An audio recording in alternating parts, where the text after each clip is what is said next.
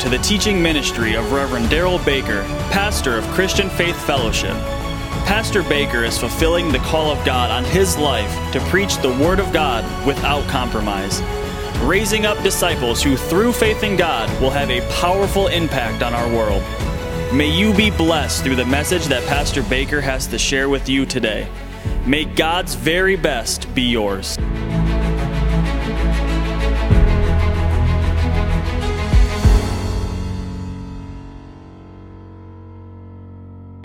Psalm 112.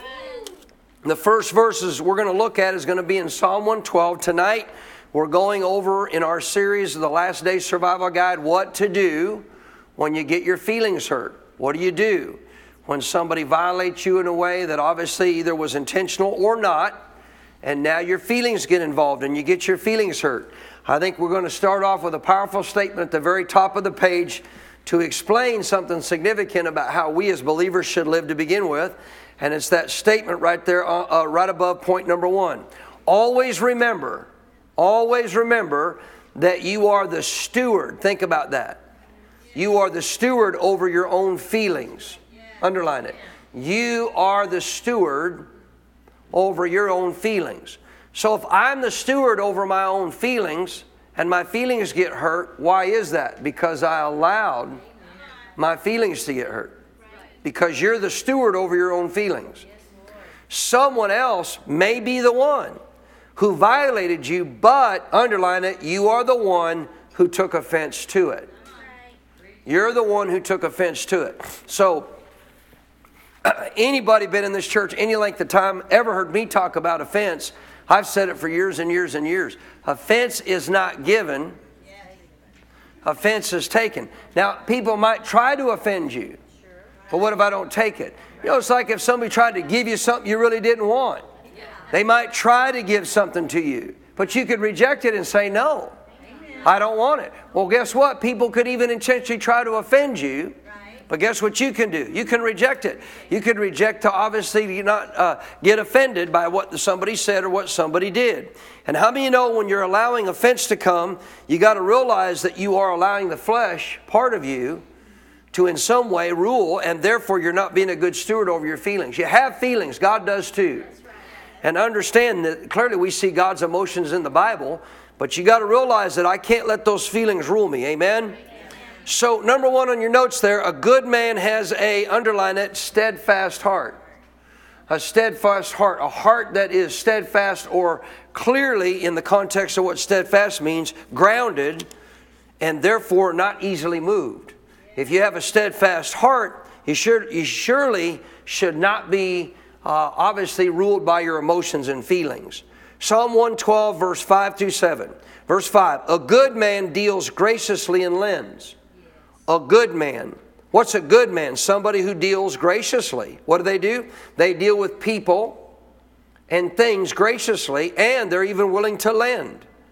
Notice this He will guide his affairs with discretion. Think about that. He'll guide his affairs with discretion. That even relates to, again, how people treat him. He'll use discretion when it comes to things that people do to them so that they don't allow their feelings to obviously rule them. They're going to live with discretion. Surely, verse 6, he will never be shaken. Wow, you ought to underline that. He will never be shaken. A good man, one who does that which is good and right in the sight of God. So, what's good and right in the sight of God when it comes to your feelings? Not letting them rule you. Not, not allowing yourself to take offense and get all offended by what everybody said. Jesus didn't. Are you still here? Jesus didn't get offended. Realize, like we talked about in relationship to this morning's message, how I many know this is going to be an important message we're going to get into on Sundays? That you can think like God thinks. And if you think like God thinks, Jesus didn't get offended. He had all kinds of stuff said against him. Even directly, you know, attacks against him.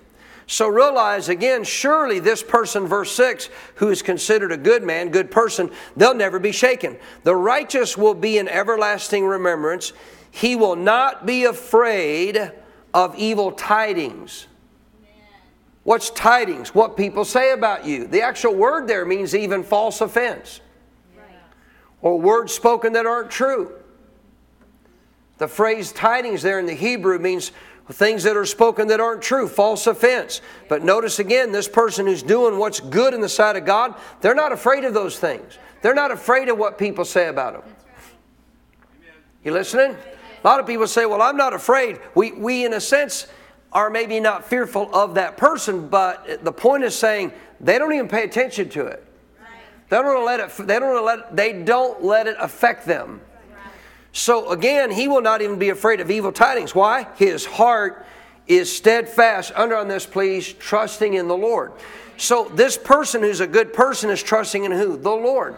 I'm trusting in God. Meaning what? So even if I've been wronged, who's my vindicator? It's not me.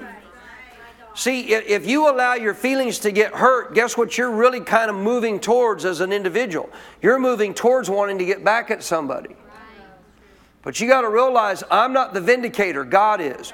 If I'll do this the way God said, and they don't correct things, you know, get it right with God and get it right with whoever they've wronged, guess what? God's going to vindicate you. It don't happen always the very moment you want it to. You know, but the point is we're not even looking for that vindication. We're looking to do what's right in the sight of God, which is to do what? Trust him. Trust him. So let's go back to these verses again. A good man again does what? He's going to deal graciously and lend. So graciously again means I'm going to be gracious with all people. I'm not going to be the one trying to give offense or even fight back if I've been offended. Because you shouldn't be. But you're also therefore going to be somebody who's willing to what? Willing to lend, willing to help others, in other words. He guides his affairs with discretion, meaning I, if, you, if you walk in the context of your affairs in this life with discretion, you're not letting your emotions rule you. You're not letting your flesh get out of hand because you're doing things with discretion. Amen? Again, surely, verse 6, he will not be shaken because clearly, if you're not shaken, then guess what you're not doing? You're not allowing your feelings to get hurt not allowing your feelings to rule you. He will not be shaken. The righteous will be in everlasting remembrance. If you're doing what's right in the sight of God, guess who's thinking of you? God is. God is to be in everlasting remembrance. He will not be afraid of evil tidings. I don't care. You got to get to this place where you don't care what people say about you. That's what that statement means. If I'm trusting in God, I don't care what anybody says about me. And I've had a lot of things said about me. But I don't care what other people, I, I used to. I mean, it bothered me very much so as a pastor, even. Because obviously, even as a pastor, who doesn't want to be liked? Who, who doesn't want people to like you in the sense, in case of where most of the time all you're trying to do is help somebody, trying to do something right by them to help them in some way, but they won't receive what you're trying to help them with, and so then they start saying all kinds of things about you. But realize, even in the context of what Scripture says, again, even if it's false, don't worry about it. That's not between you and them. You're not the vindicator, God is. That's between Him and them. You're not going to give an account of what they're saying about you. You listening? You're not going to give an account about what they're saying about you, but here's what you are going to do. You're going to give an account of what you then say about them after you hear what they say about you. You know, uh, Roy Hicks, uh, you know, one of Pastor Spiritual Dad's, his, his wife one time, I'll never forget because, you know, Pastor Barclay would always be good about, you know, giving reference to who the quote came from. And obviously, she didn't take credit for it. She said, I knew it was from God. But it's nice to at least acknowledge, you know, who you heard it from. and his wife Margaret used to have this saying. She said, "You know, Mark." She one time they were he was with Dr. Hicks and, and Margaret, and and she said, "You know, Mark, it really doesn't matter what people say about you. What matters is what you actually think and or say about them after you've heard what they say about you." She went beyond the saying. She said, What really matters is what you think about them and say about them after you've heard what they've said about, not before, after you've heard what they've said about you. That's what really matters.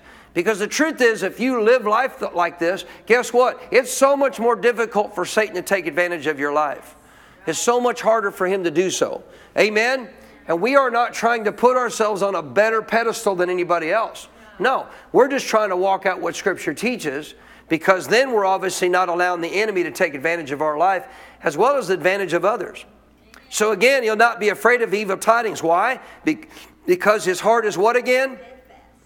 His heart is steadfast, trusting in the Lord. So realize that who really matters about what they say about you is God. What does God say about you? And in relationship to what God says about you, He's not talking about your fleshly man, He's talking about your spirit man. So realize you got to know what God says about you according to Scripture. And if you know what God says about you, why do you care what anybody else says?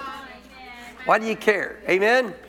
1a. Notice this a good man will never be shaken. So if I'm not shaken, I'm not moved by what people say. I don't get my feelings hurt. I don't get all upset. And 1b, therefore you're not afraid of evil tidings or any other tidings for that matter.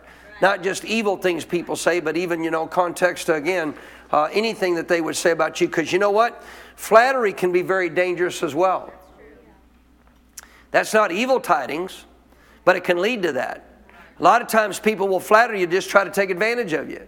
You know, our pastors taught us many, many, many times in many leadership meetings. He says, as a pastor, you got to realize this. We're not scoping out people in the congregation to say, okay, who's doing that? He said, but you got to be aware of this. You got to watch for people that have great influence with others. You got to watch with pe- watch for uh, people that have a lot of money because they'll get the ear of a lot of people in your church. And you got to watch for people that flatter you all the time. Because if they do, I, have had people do it. I say, listen, I'm not. Uh, uh, I tell. I would tell you. I've told you with my pastor how grateful I am for my pastor. But you don't sit there and hear me just you know butter him up like you know like a biscuit. You know, just, hey, let's just butter up Pastor Barclay today. You know, I'm grateful for my pastor, but there's no reason to have to go through all that. And a lot of times there's an ulterior motive in that. So you got to be careful in relationship to even sometimes when people are trying to, you know, quote unquote, say all kinds of great things about you. Nothing wrong with acknowledging people and what they do. All of us should. All of us should. Amen. All right, go to Psalm 34. Psalm 34. So, what's the first thing we need to understand, Pastor? If we're doing what's good in the sight of God, we're trusting in God. And if we're trusting in God, then guess what? We're not going to get our feelings hurt. We are the steward of our feelings. Say, I am the steward of my feelings. You have them, but you're the steward over them. Well, if they wouldn't have said that, it doesn't matter what they say. You're the steward over your feelings. You're the one that can control what you do with those feelings when you hear what somebody says. All right? Uh, Psalm 34 19. 34 19. You there? Many are the afflictions of the righteous. So, what that says is if you're going to, in the Old Testament, how many understand they couldn't actually be right like we are with God because there was no opportunity to be born again yet, made righteous, but they could live right with God. Abraham did, Isaac did, Jacob did, David did. They did what was right in the sight of God. So, if you do what's right in the sight of God, now guess what? Guess what? You're going to be afflicted. People are going to say things. You would think if you're doing what's right in the sight of God, people would be grateful for you. But guess what? Not everybody will be. So he says again, many are the afflictions of the righteous. Well, I'd rather not live right than you go live what's wrong, and that ain't going to be good. Uh, New Testament puts it this way, right? The New Testament says that you, if you live according to the Word of God, the way Scripture teaches, you will be persecuted for living a godly life, a godlike life. Many are the afflictions of the righteous, but here's what you got to remind yourself, and this is why you're trusting in the Lord. But the Lord delivers him out of them all. Say, The Lord delivers me out of them all. So now this is tough to do sometimes because let me tell you why. If somebody says something about you to somebody else, you know what you want to do, right? Your feelings get hurt because they said something that was either a lie or something that wasn't true in the sense of obviously misleading, deceiving, whatever. You know it's not. They've told somebody else this, so you know what you want to do, right? If your feelings get hurt, what do you want to do? Vindicate yourself. You want to make sure this person understands that's not true. I've had one of the hardest things for me as a pastor to learn to do is to quit worrying about what anybody says about me individually, even to other people in my congregation. Now, if they start causing strife and division, we're dealing with you. Because the Bible says where strife and division is every evil work. That will not be tolerated. Biblically, I cannot tolerate it. But I'm talking about just a personal attack on me. Okay, this is hard to do. You have to say, you know what? The Lord will deliver me out of that affliction. Amen. So if He'll deliver me, guess what I'm going to do? Leave it alone. I'm not going to try to go to everybody they said something about me about that wasn't true was a lie. Now, again, there are certain things as it relates to a pastor in a church when it comes to causing harm to the body that you at times have to deal with. But we're talking about a personal attack against me, myself personally, as far as them not liking me as a pastor or saying stuff that may not be true. I have to get to the place just like you to say, you know what? The Lord delivers me out of that. I don't deliver me. So if the Lord does, guess what I don't need to be trying to do? Deliver myself. So how you deliver how do you try to deliver yourself? Try to go tell everybody what they're saying is not true. Nope. Leave it alone and say, you know what? God will deliver me out of those afflictions. I trust the Lord. Because otherwise, if you get involved with it, you know what's going to happen? Your feelings are going to get even more stirred up and even further hurt. Why? You're talking about the thing they said. You're bringing it up. You're bringing it up again and again and again. You're, what, what, this is key because we'll get to this. You're better off doing what when somebody says something wrong? Forgive and walk away. And if you forgive, guess what you do? It's like going into a courtroom and the judge says, you know what? I'll tell you what, man, you did wrong, but I release you. Get out of my courtroom. He's not calling you back. So you and I have to learn to do the same thing. Not so easy. I said, not so easy. But a good man, guess what, has a steadfast heart because he's trusting in the Lord even meaning I know the Lord will deliver me out of these afflictions. As, as long as what they're saying is not true and I'm doing what's right, then I'm leaving that in God's hands. Can I get a better amen? And I can assure you, every time I've tried to do it on my own and correct it on my own, guess what it actually did? It had a reverse effect. People started then actually questioning whether I really did something or not. Maybe I don't mean like a specific accusation, but like they're like, well, why is Pastor talking about this all the time? Maybe there is something going on. Maybe, and honestly, it tends to have a reverse effect. Let God handle it. Tell your neighbor, I'm letting God handle it. Number two on your notes, what should you do when you're afflicted? Run to the Lord. Run to the Lord. Release it to Him. Why? He'll deliver you from the affliction. Don't try to do it yourself. Psalm 119. Go ahead and shake somebody next to you say, easier said than done, but we can do it. Tell them, we can do it. Psalm 119.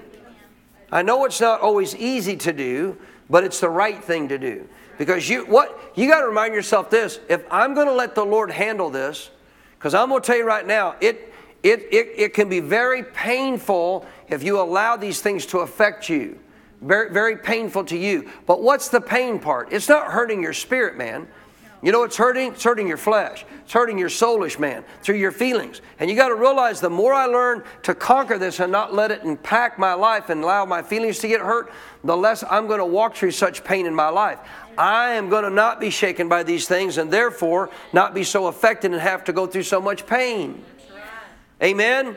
Because I'll guarantee you, you could say, well, that pain is not self afflicted. They should not be saying what they're saying. Again, they shouldn't have said what they said about Jesus, but he didn't let it affect him. So you got to realize this my God's bigger than all of this. Say it, my God's bigger than all of it. No matter what people say or do, God's bigger than all of it. So do it His way, and guess what? In the end, He'll deliver you, just like he said. That's a great verse to stand on right there. That's Psalm 1, uh, 34 19. That's a great verse to stand on. My God will deliver me. Many are the afflictions of the righteous. I've done nothing wrong here, but my Lord God, He is the one who will deliver me out of those afflictions. All right, Psalm 119, 165.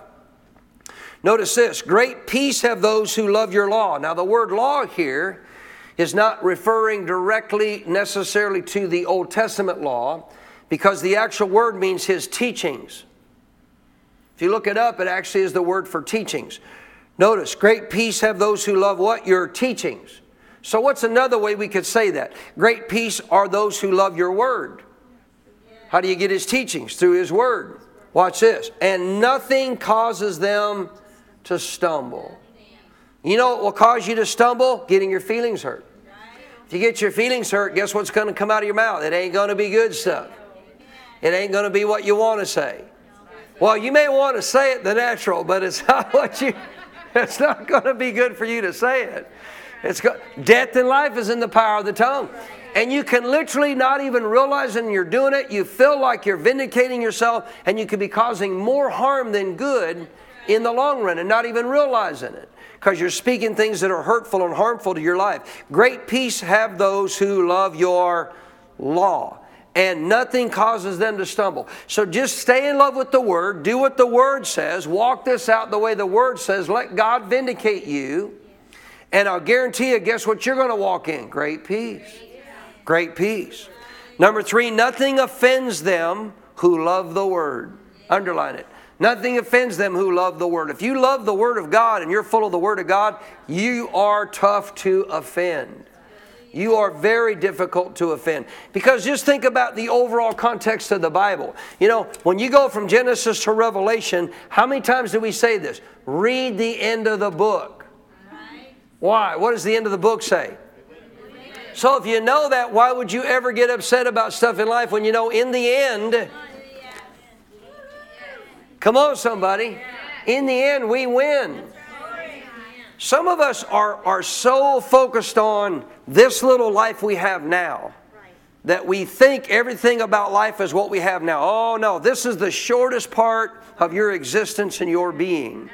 And we should recognize it's so significant that I have the ability to take control of this short amount of time in my life the way God said through His Word. And in doing so, I'm not only going to help my, wife, my walk here, but I'm going to help my walk in the future as well because of obedience to God, I'm going to get rewarded for doing things that I know I should do in the sight of God. I talked about it a little bit on Wednesday night. I really got it on my heart at some point. I may just interject it into this teaching, but it's not to scare you, it's not to make you feel bad, it's to wake you up. The Bible says every single person who's a believer will stand at the judgment seat of Christ. They will give an account of their life here on the planet since they've been born again in relationship to what we were to walk out. Now, nobody's done that perfect. But the Bible's clear. You're going to give an account. But guess who else is going to stand beside you? Your pastor is. Your pastor is. Bible decrees it. The Bible says in the book of Hebrews, chapter 10, you got to understand that my shepherd, I am to make it easy for my pastor to shepherd me because he's going to give an account. And therefore, when Jesus calls my name, Daryl Baker, and I come to the front, now I'm going to be happy to be at that judgment. Because there's two. This is the one you want to go to. You listening? Tell somebody this is the one you want to be at. There's two of them. This is the one you want to be at. So if I'm at this one, when he calls my name forward, now I've only had two pastors in my life. I was faithful, faithful to my first pastor until I was called into the ministry. And now I have to walk in faithfulness to my second pastor, Dr. Barclay. But I'm telling you what's going to happen. Jeff Copenhaver and Dr. Mark Barclay are going to be called up at the same time. And the Lord's going to ask, because it says in the Bible, they will have to give an account for me under their stewardship. And he's going to ask Jeff Copenhaver, what was Daryl like to pastor? He already knows, but I'm going to ha- he's going to have to give an account. And he is going to have to say, well, whether he, you know, he was rebellious, he didn't listen to me, wouldn't apply what I taught. He's going to have to say, he can't lie. You know, lie to the Lord. He's going to have to tell it. And then he's going to turn to Dr. Barclay and he's going to say, now, what about since he's been under your stewardship? As a pastor, under you as a pastor, how has he been to, how has he been to pastor? The Bible's clear about this. Absolutely clear. See, a lot of people think I'm, man, this is like the cow looking at the Newgate expression. Some people are like, that's in the Bible? Oh, yeah. They must give an account. Imagine the people are going to have like 50 pastors. Oh, my. You know? Church to church to church to church to church to church to church to church. They're all going to have to stand and give an account. So realize you and I got to know this and understand this. We as God's children have one person to give a life of account to, and that's God. So quit worrying about what people say about you here because you're not going to give an account to them. Do this the way God said, and therefore, if you love the word, you don't get offended by it because you're not going to give an account to them. They will give an account to the Lord for things they've said that were wrong that they should not have. And you're going to give an account for the fact that you responded biblically and did what was right in the sight of God. Any amens on that? Wow, not many. Matthew 18. And I'm telling you, if you learn to live this way, you're going to live a whole lot better, more peace filled life. Because then people can't affect you so much by what they say and do. I mean, my gosh, come on, look at social media. People just lose it, man. I mean, absolutely lose it over one little statement somebody makes on social media about them. I don't care what people, I don't ever respond to people saying stuff. I, honestly, I, I, can't even really think of a time that I've responded to something on social media somebody says about me personally. What I do respond to is when they counter the Word of God and the Word is black and white about something. When I've stated something biblically black and white and they say, oh, I don't agree with that and this is why, da, da, da, da, I say, okay, I understand, but guess what? That's not what the Bible says. This is what the Bible says. I'm not teaching theory. I'm not sharing theory, I'm talking about stuff that's black and white. And I have leadership over me, and they watch what I do, and they know that I've been taught the Word of God. So I'm just telling you right now, this isn't like you trying to come against somebody who knows nothing about what they're talking about about Scripture. I am submitted, I do have leadership. And I'm telling you, that's exactly what that verse means. If you don't want to accept it, that's fine. There is nothing wrong. Why cannot Christians have a simple conversation? About their understanding of Scripture. Why does it always have to be a fight to prove that I'm right? And I'm not trying to prove myself right. I'm trying to say you don't need to be stating this on my statement to mislead people into thinking something that's not true. It ain't about me being right, it's about what does the Bible say. That should be the goal of any discussion about a verse. Let's make sure we come to a place of agreement that we, if we can, to say that is what the Bible says not approaching it, uh, approaching it as I'm right, you're wrong, and let me prove it, prove it to you. Uh, I guarantee you that's a personal thing, and you shouldn't go there. Amen.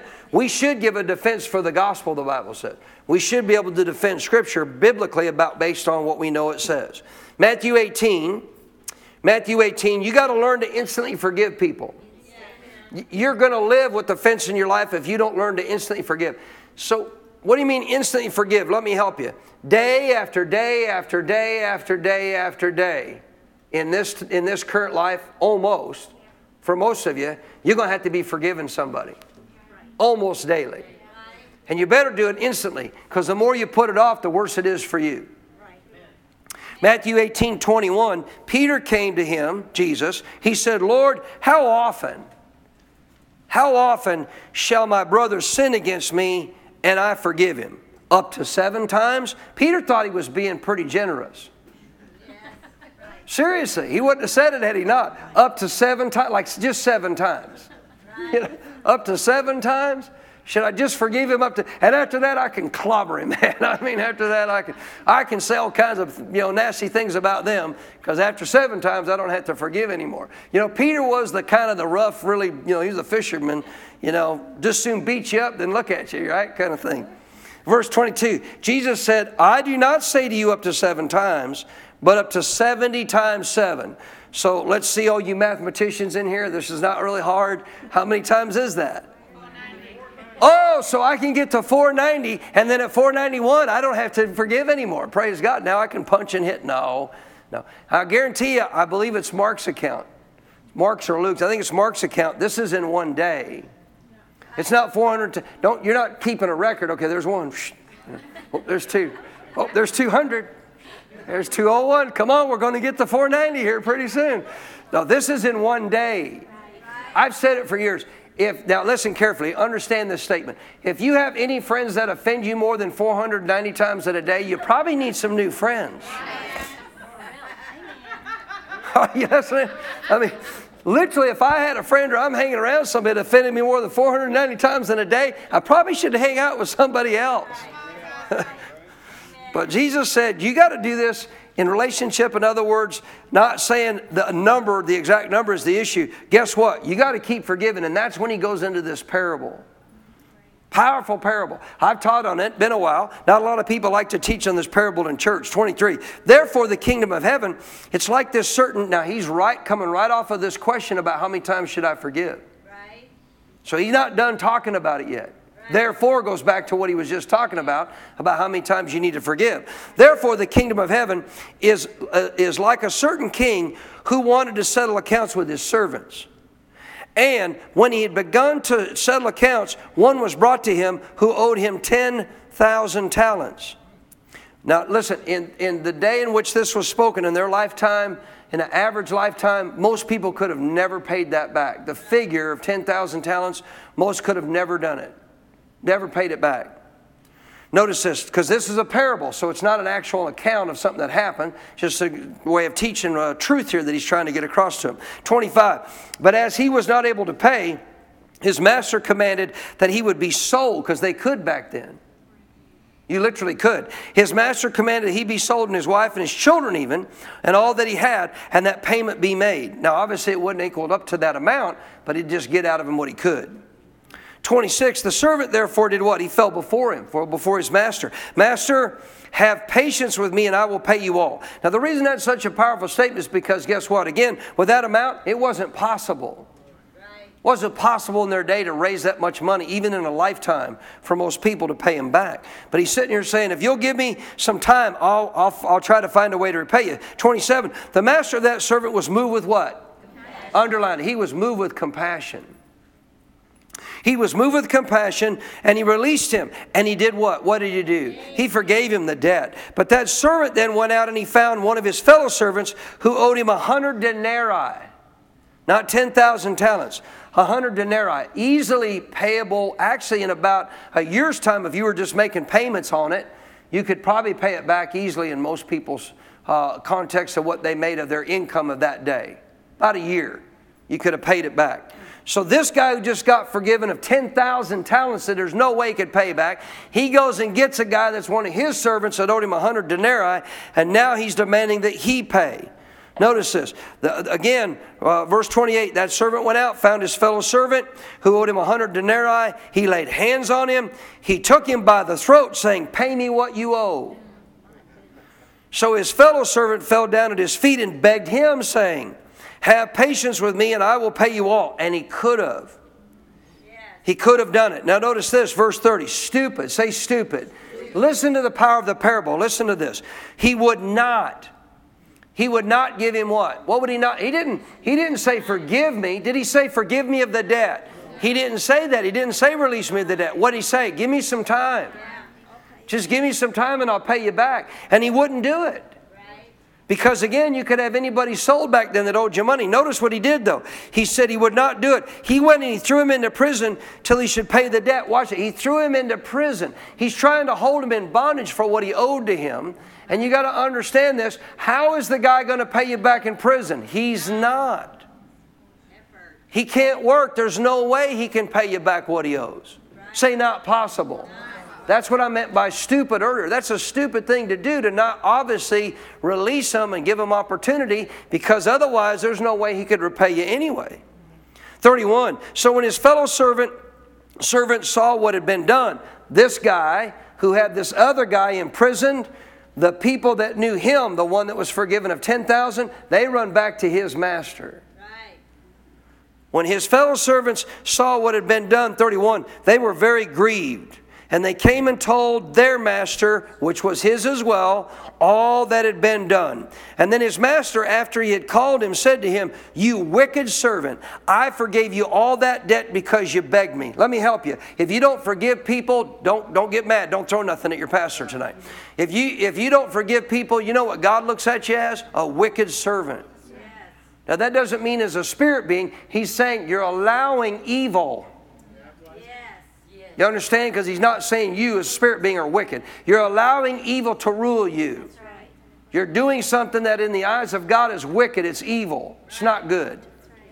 33. Should you not also have had compassion on your fellow servant, just as I had pity on you?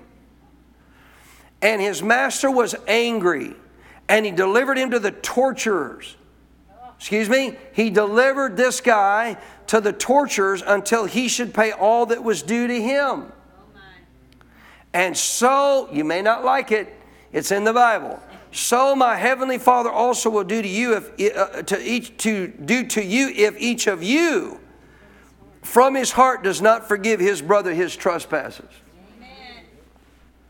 Told you it don't get preached on a lot in church today. How many of you know Jesus didn't lie?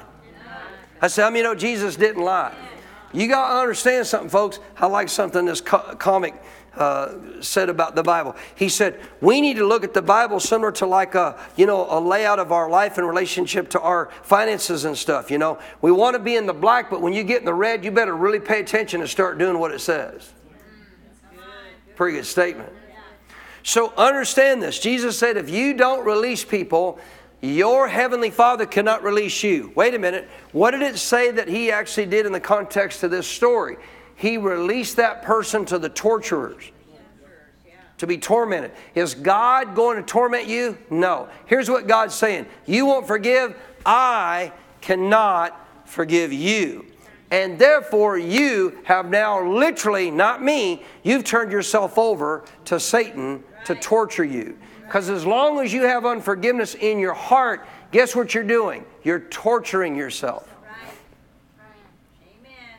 You need to understand that. You need to understand, as many times as we taught it, you still need to understand it. Because this is why you need to instantly forgive from the heart, not your head. But realize to hold on to any wrong that somebody's done is not going to hurt them. See, you think you're locking them up. You think you're locking them up, but you're really not. You're the one that's going to be tortured. They don't know that you're going daily through this, racking yourself with pain of affliction because your feelings have got hurt, you're mad, you're upset about what somebody did wrong, though it may be. Guess what? If you don't instantly forgive, the Father says, Guess what? I can't forgive you, meaning I can't release you from the torturers. And therefore, you're going to torture yourself. You're going to give Satan the opportunity to ransack your life. I wish we saw unforgiveness as what it really is.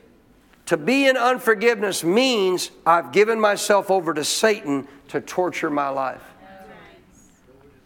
Release yourself from the torture. Forgive. Yeah, but I still feel okay. So your feelings did get hurt in the relationship to what they did in the sense that you allowed it to hurt your feelings to some degree. But you know what? Those are never going to change until you forgive from your heart and say, I release them in love in Jesus' name. And who is my vindicator? God is. If it needs to be dealt with, guess who's going to be the one to deal with it? You know, you got to understand this. We should not be then wishing, okay, God, you go get them. Praise God. Yeah. Well, okay, I have a question for you. How many of you have done stuff you shouldn't have done? Aren't you glad God didn't come get you? Aren't you glad? Don't you know somebody's prayed a prayer? I know they have for me. Somebody's prayed a prayer over you before. Go get them, God. Go ahead. Just go deal with them. I guarantee you somebody's prayed that prayer over me. I will promise you I've had some people probably pray that over me. But I got a word for you. You shouldn't be doing that over people because God ain't going to hear you, number one. See, the purpose isn't, all right, vindicate me, go get them, God. But if they're wrong and they don't correct things and make it right, and we should want them to. Yes, want them to. I said, we should want them to. But if they don't, guess what? They're going to pay a dear price, folks. They're going to pay a dear price, sadly. They're going to pay a dear price. So you and I have to learn to do what? Forgive from the heart. How do we do that? I'm going to help you. I'm going to tell you. Really, it's very simple. You ready? Here's how you do it. You do it in love. Whoa, whoa, whoa! Wait a minute. Wait a minute. What do you mean in love? Not a love, not a feeling. See, we're talking about the love of God that's in your spirit. It's not a feeling. It's in your spirit. It'll affect your feelings, but it's not a feeling. Love's not a feeling. Come on. I'm hooked on a feeling. that just came to me. Remember that song? That was Partridge Family, wasn't it? Who was it? B.J. Thomas. B.J. Thomas. B.J. Thomas. See, love is not a feeling. It will affect your feelings. Godly love. So you have to forgive from the heart. Which means what? The same compassion that he talked about in that story that comes from the heart. Well, what is us forgiving in love mean, Pastor? You simply act upon what the Bible says. Because just like faith, love, being a fruit of the Spirit of the inner man, is something you have to act on. You have to act on it. You just do it no matter how you feel. And you just choose with your own words. You got to declare with your own words, I release them. You don't have to say, Well, I'm going to go tell them. They don't need to know. Right. They don't need to know. They may not have even repented for what they did. It makes no difference. What makes a difference is whether you, you got to please see this. You're going to let the devil torture you for everybody you're unwilling to forgive. It ain't worth it. I said it's not worth it. And I'm telling you, your flesh wants to get back, but you got to realize I don't, I don't need to allow myself to be tortured here. So, from my heart, what do I need to do? Quiet your head and from your heart say, Lord, with the compassion that's in me, because I know it's there, I choose. I choose love. I choose to do what the Word of God says. And I genuinely release them. And I will not hold it against them. And I release them and I walk away and I say, This is no longer an issue for me. How many times in a day? Up to 490 times. All right, I'm keeping my record, Pastor. No, no, no, no, no. You just do it all the time because the moment you stop forgiving, the moment you start allowing torture in your life. You understand the power of that? Yes. Number five, realize that people can't hurt you unless you let them. I don't know if I believe that. Oh, you better, because it's an absolute. Jesus didn't allow people to hurt him. His feelings, I'm talking about. Again, realize that people can't hurt you unless you do what? Unless you let them. 5a in verse 9, what do we need to be? We need to be what? Look at that, verse 9 of uh, chapter 5. Back up a little bit in that chapter, verse 9. If your eye causes you to sin, pluck it out and cast it from you. It's better for you to enter into life maimed rather than having two eyes. Uh, uh, whoa, I'm sorry. I'm, I'm in the wrong place, man. Sorry? Oh, yeah, I'm still, I've already moved on to the next point, haven't I? Number four, point number four that we're on. Wait a minute, point four, learn to instantly what? What are we talking about? Learn to instantly forgive. 4A, whatever it takes, and no matter how many times it takes, 70 times 7 just means whatever it takes, you forgive. Amen? 4B, if you don't forgive, the Father cannot do what? Cannot forgive you. Now go to Matthew 5. I allowed my eyes to wander ahead before I finished the previous point. Number five, again, realize that people can't do what? They can't hurt you unless you let them. Matthew chapter 5, look at this, verse 9. Blessed are the, blessed are the, what if you're not a peacemaker? Yeah, walk in the blessing that God wants you to walk in. But blessed are the peacemakers because they will be called sons of God. Blessed are those who are persecuted for righteousness' sake. You may be doing what's right and yet you're persecuted, but yours is the kingdom of heaven. Ultimately, guess what we have? Kingdom of heaven. 11. Blessed are you when they revile and persecute you and say all kinds of evil against you falsely for my sake. Blessed are you. Blessed are you. What should you do? Are you ready? Are you ready? I said, Are you ready? Now, how many of you just made a confession at the start of this service? I'm a doer of the word, not just a hearer only. So, what do I do when this happens? Verse 12 Rejoice and be exceedingly glad, for great is your reward in heaven, for so they persecuted the prophets who were before you. So again, 5a now, verse 9, you need to be what? A peacemaker. Does that mean that I can have peace with everybody? No, some people just will not allow it. But guess what? It doesn't mean I can't walk in peace. I'm not going to continue to get in a position of argument and strife and division and fighting and all that kind of stuff. No. And that's why at some point, in some cases, you may have to love them from a distance. You may have to. You may not have a choice because all they may want to do is fight and argue and cause problems all the time. And in that case, obviously, and I'm not talking about your spouse here, but I'm talking about the fact that you and I got to understand if that's the case, you better start working on your marriage and deal with that. But I'm talking about just relationships with people. But my goal is to be what? A peacemaker. I'm going to do everything I can to walk in peace with other people. Amen. Can I get a better amen? amen? 5b in verse 10 you're blessed when you're persecuted. Remember that.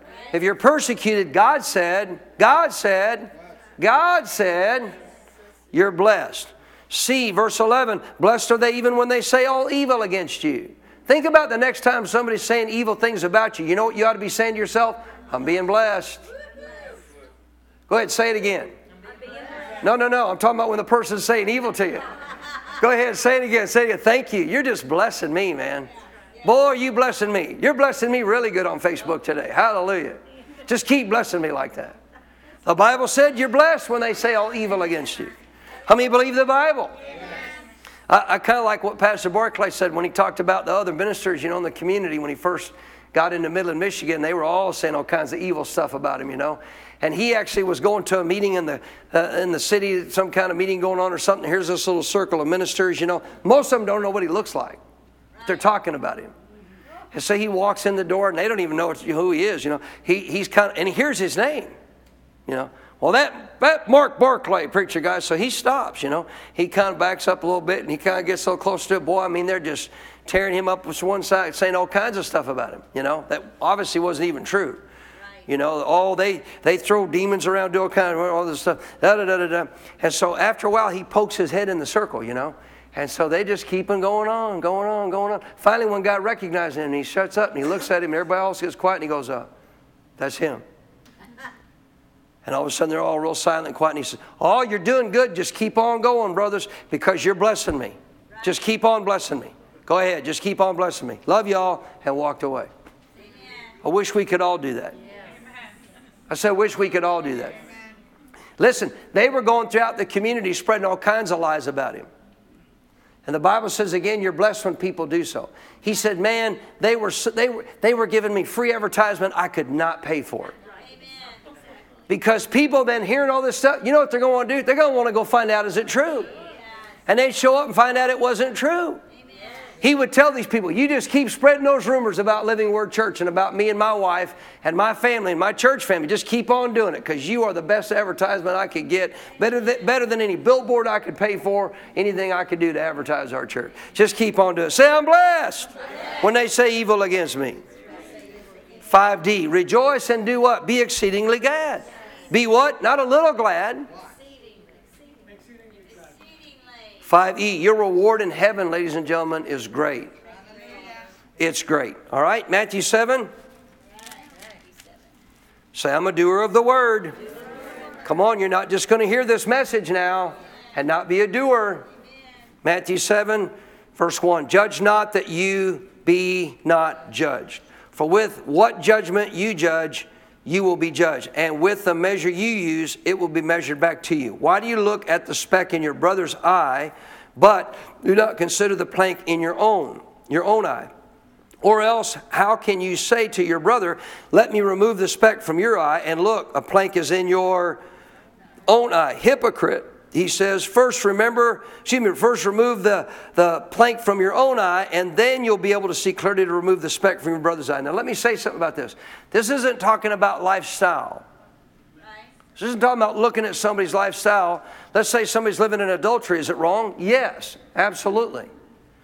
And in a case where if I had a friend and they're trying to entice that friend into this relationship, there's nothing wrong with me saying, hey, listen, they're an adulterer and they're trying to get you into adultery. Don't walk in that. That's not looking at a speck in their eye. Looking at a speck in their eye is talking about them personally. You are saying things about them, not what they're doing, about the person. You're listening? You're labeling them. I'm getting really fed up with all the current labeling going on today. Narcissism is being thrown around everywhere. You're, you're violating that scripture. Don't label people. You don't know the heart of a man, only the man God does. Don't label. You can say what they're doing is wrong, but to now label them. Let me tell you, the only person who has a right to put a label on somebody, you ready? God does. Nobody else does. You don't have that right. Did God label people? Actually, Jesus did. Jesus told those who falsely preach the gospel, you're like whitewashed sepulchres because they were misleading people in the gospel. But again, he wasn't saying that to try to necessarily demean them. He's just talking about the fact you're, you're preaching all kinds of stuff that ain't true. But he did kind of put a label on them, but guess what? He's God, you're not. Amen. Don't label people. I said, don't label people. To do so, you're like looking at a speck in their eye when there's a plank in yours. Labelers tend to have a plank in their eye. And because they have a plank in their eye, they're not seeing that person as clearly as they should. And obviously, they that other person really probably only has a speck and they got a plank and they don't realize it. So don't do that. I said, don't do it. Don't take this as judging somebody is looking at what they're doing and saying it's wrong. That's not judgment because you're not judging them. You're saying what they're doing is wrong. The Bible tells us judge all things. All things, not people. This is talking about judging a person.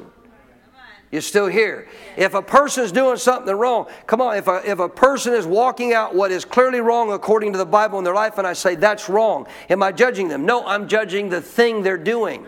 Judge all things, not the person. This is the balance of judgment in the Bible. And it does not get taught well because most people talk about if you say anything about anybody that they're doing wrong, you're judging me. No, I'm not. I'm judging what you're doing is wrong and harmful to your life. I'm trying to help you. I'm not judging you. I'm saying that's going to hurt your life because the Bible said it would. Jesus had no problem telling people what they were doing was wrong.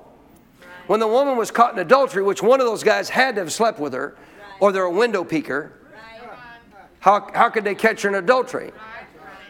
Right? But he didn't even judge them for that. But when they brought him, when they brought her, what did he say to her? He didn't judge her. Right? He said, I don't judge you to condemnation. But what did he say? Go and sin no more. So he was judging what she was doing is wrong. Don't keep doing this, darling, because this is going to hurt your life. That's how we're supposed to be. I'm not judging you to condemnation by labeling you in some way, but I'm telling you what you're doing is hurting your life. So the judging here is labeling. The easiest way to see it in our society today, don't label people. Don't put a label on them. They're this, they're that, they're this, they're that. You don't have the right to do that. You don't know their ultimate heart. You can't see that spirit on the inside of them. And by the way, if they're born again, the spirit on the inside of them, no matter how stupid they're acting on the outside, is still born again and a righteous child of God and part of the family of God. Like a little better amen than that. So, number six, be careful not to judge others and separate that from judging all things. You can discern, judgment's just discernment. This is why you can understand I can't judge you. You can't judge me. You can't label me. I can't label you. You know why? No one knows the heart of a man. Ready? No one discerns. No, I don't have the ability to discern your spirit. Oh, I've got the spirit of discernment. That don't mean you discern other people's spirits. Nobody has that ability except that, that individual knows their own heart. You know whether you know Jesus or not. You know whether you're walking in the context born again with God or not. You know that in your heart. So judge means to discern. Say discern. See, I can't discern your spirit. Bible said I can't. No one knows the heart of a man except the man himself. But I can discern what you're doing based on the Bible as wrong or right. See the difference? So don't judge people. Say it, don't judge people. How do you know when you're judging people? You're labeling them. Luke chapter 7. It's just amazing how, and it's not new, but I'm just saying, it's like phrases go around and all of a sudden it just becomes the big thing.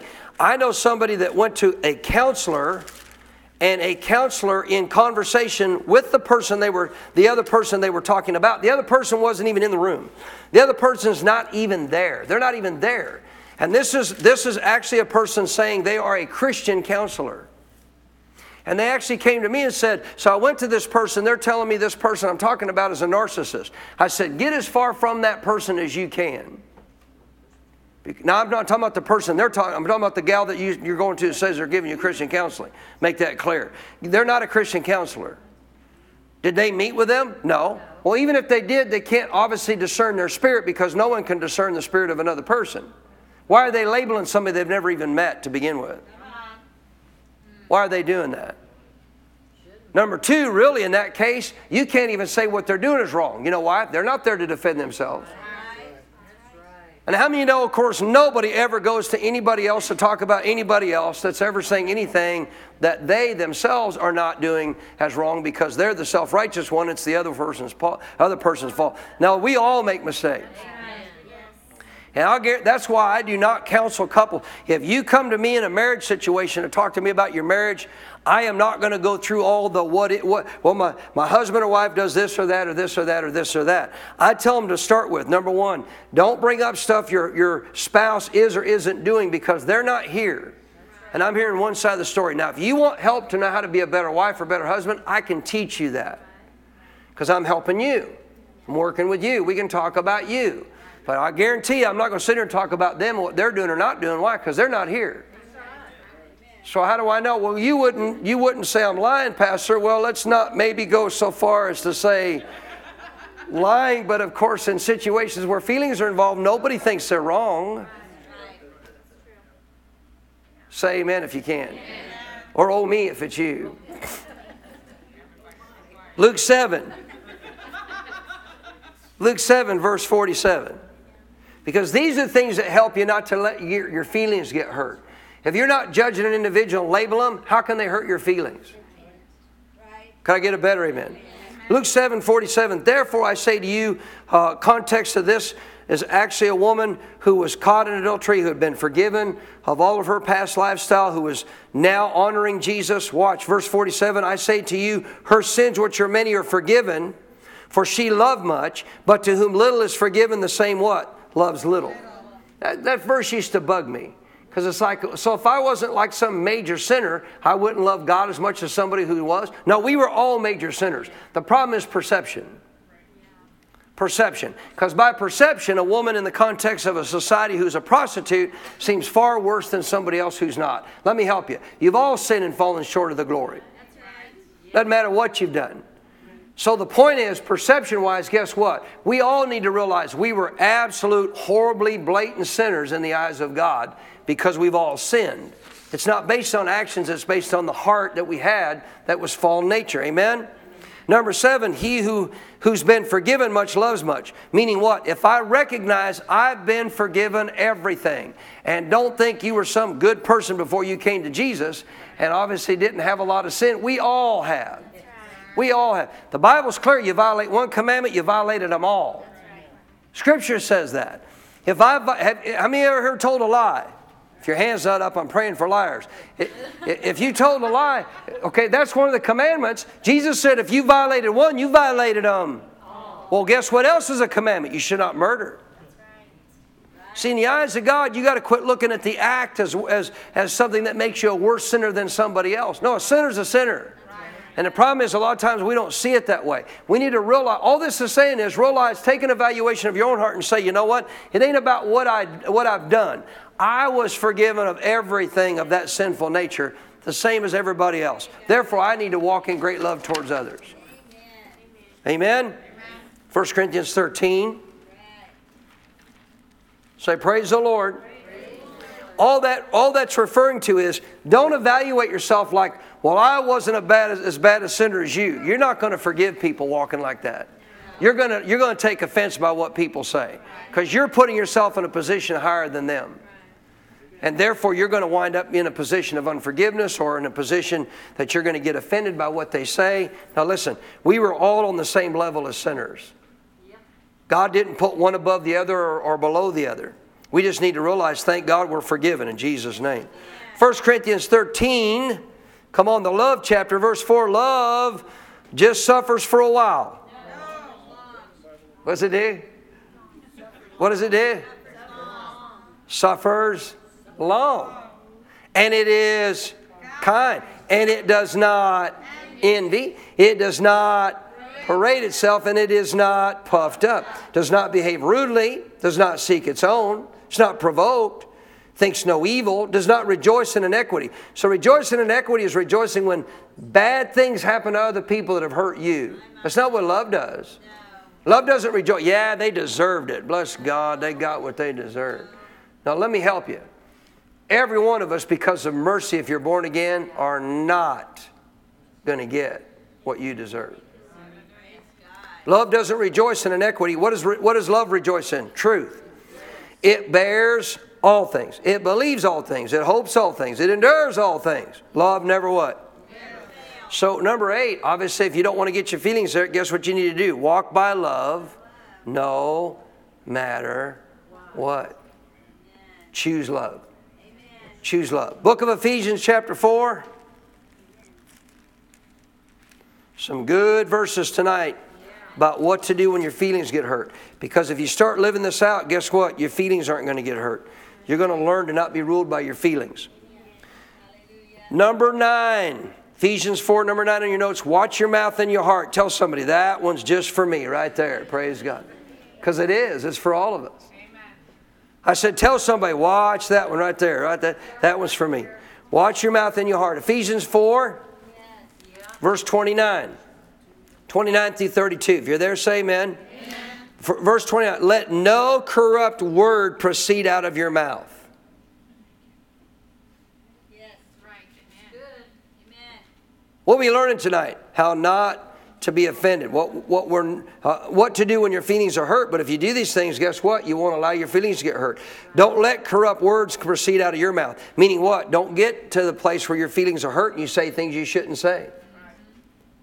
But what is good, what comes out of your mouth is to be good for necessary edification, that it may impart what? Grace to the hearers. The phrase there is that your words should be a gift to one another. 30. Do not grieve and do not, and tied to what he just said, and do not grieve the Holy Spirit. In relationship to this context, how do you grieve him? Wrong words. Do not grieve the Holy Spirit by whom you were sealed for the day of redemption. 31. Let all bitterness, wrath, anger, clamor, and evil speaking be put away from you with all malice. 32. Be kind to one another, tenderhearted, forgiving one another, even as God in Christ forgave you. Number nine, on your notes, 9a, verse 29, let no corrupt communication come out of your mouth. Quit saying things you shouldn't say. 9b, do not insult the Holy Spirit. Do not insult the Holy Spirit just because someone insulted you. That is really good. Because just because someone insulted you, what should not come out of your mouth? Corrupt communication. Your word should be a gift back to them. If not, guess what you're doing? You're grieving the Holy Spirit. Just because somebody insulted you, you should not be insulting the Holy Spirit in response to what they said. 9c, allow no hurt feelings to grow into what is known as a root of bitterness. 9d, be kind to everyone and what? Forgiving. Hebrews 12. Come on, we'll, we'll just make this our last set of verses tonight. Because the Jude verse we can refer to, you'll all know. Hebrews 12, a root of bitterness, though, we need to address. See, if you don't get your feelings hurt, you can't get a root of bitterness in you. If your feelings are hurt, a root of bitterness can begin. And unforgiveness is almost always, therefore, the uh, issue going on there because you've allowed that offense to take root in your heart. Hebrews 12 14. If you're there, say amen. Pursue peace with all people. Again, that doesn't mean you'll always get it, but pursue it.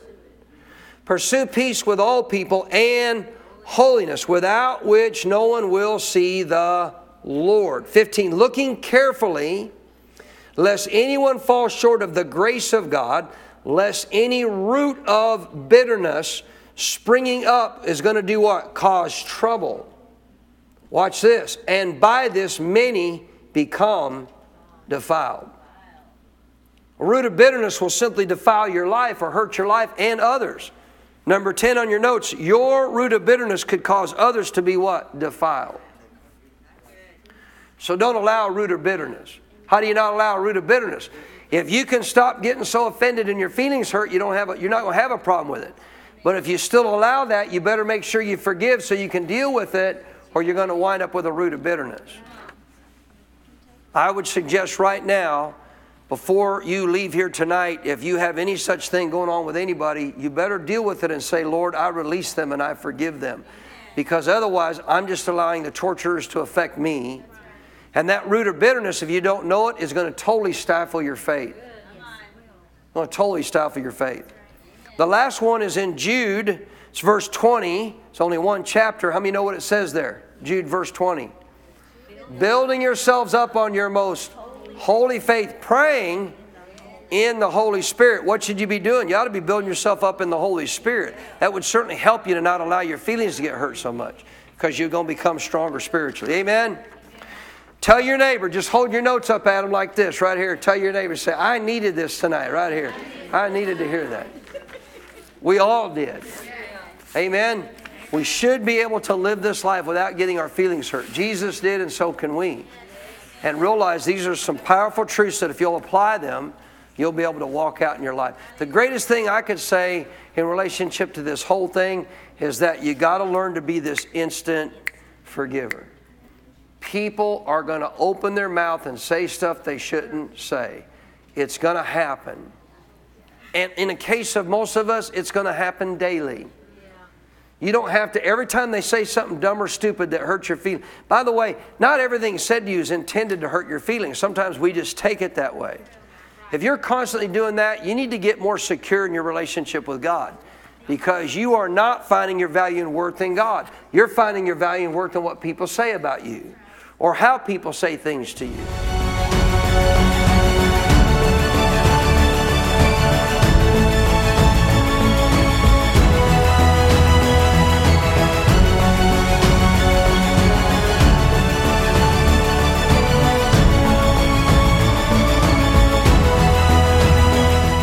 We pray that you are blessed by the message Pastor Baker shared with you today.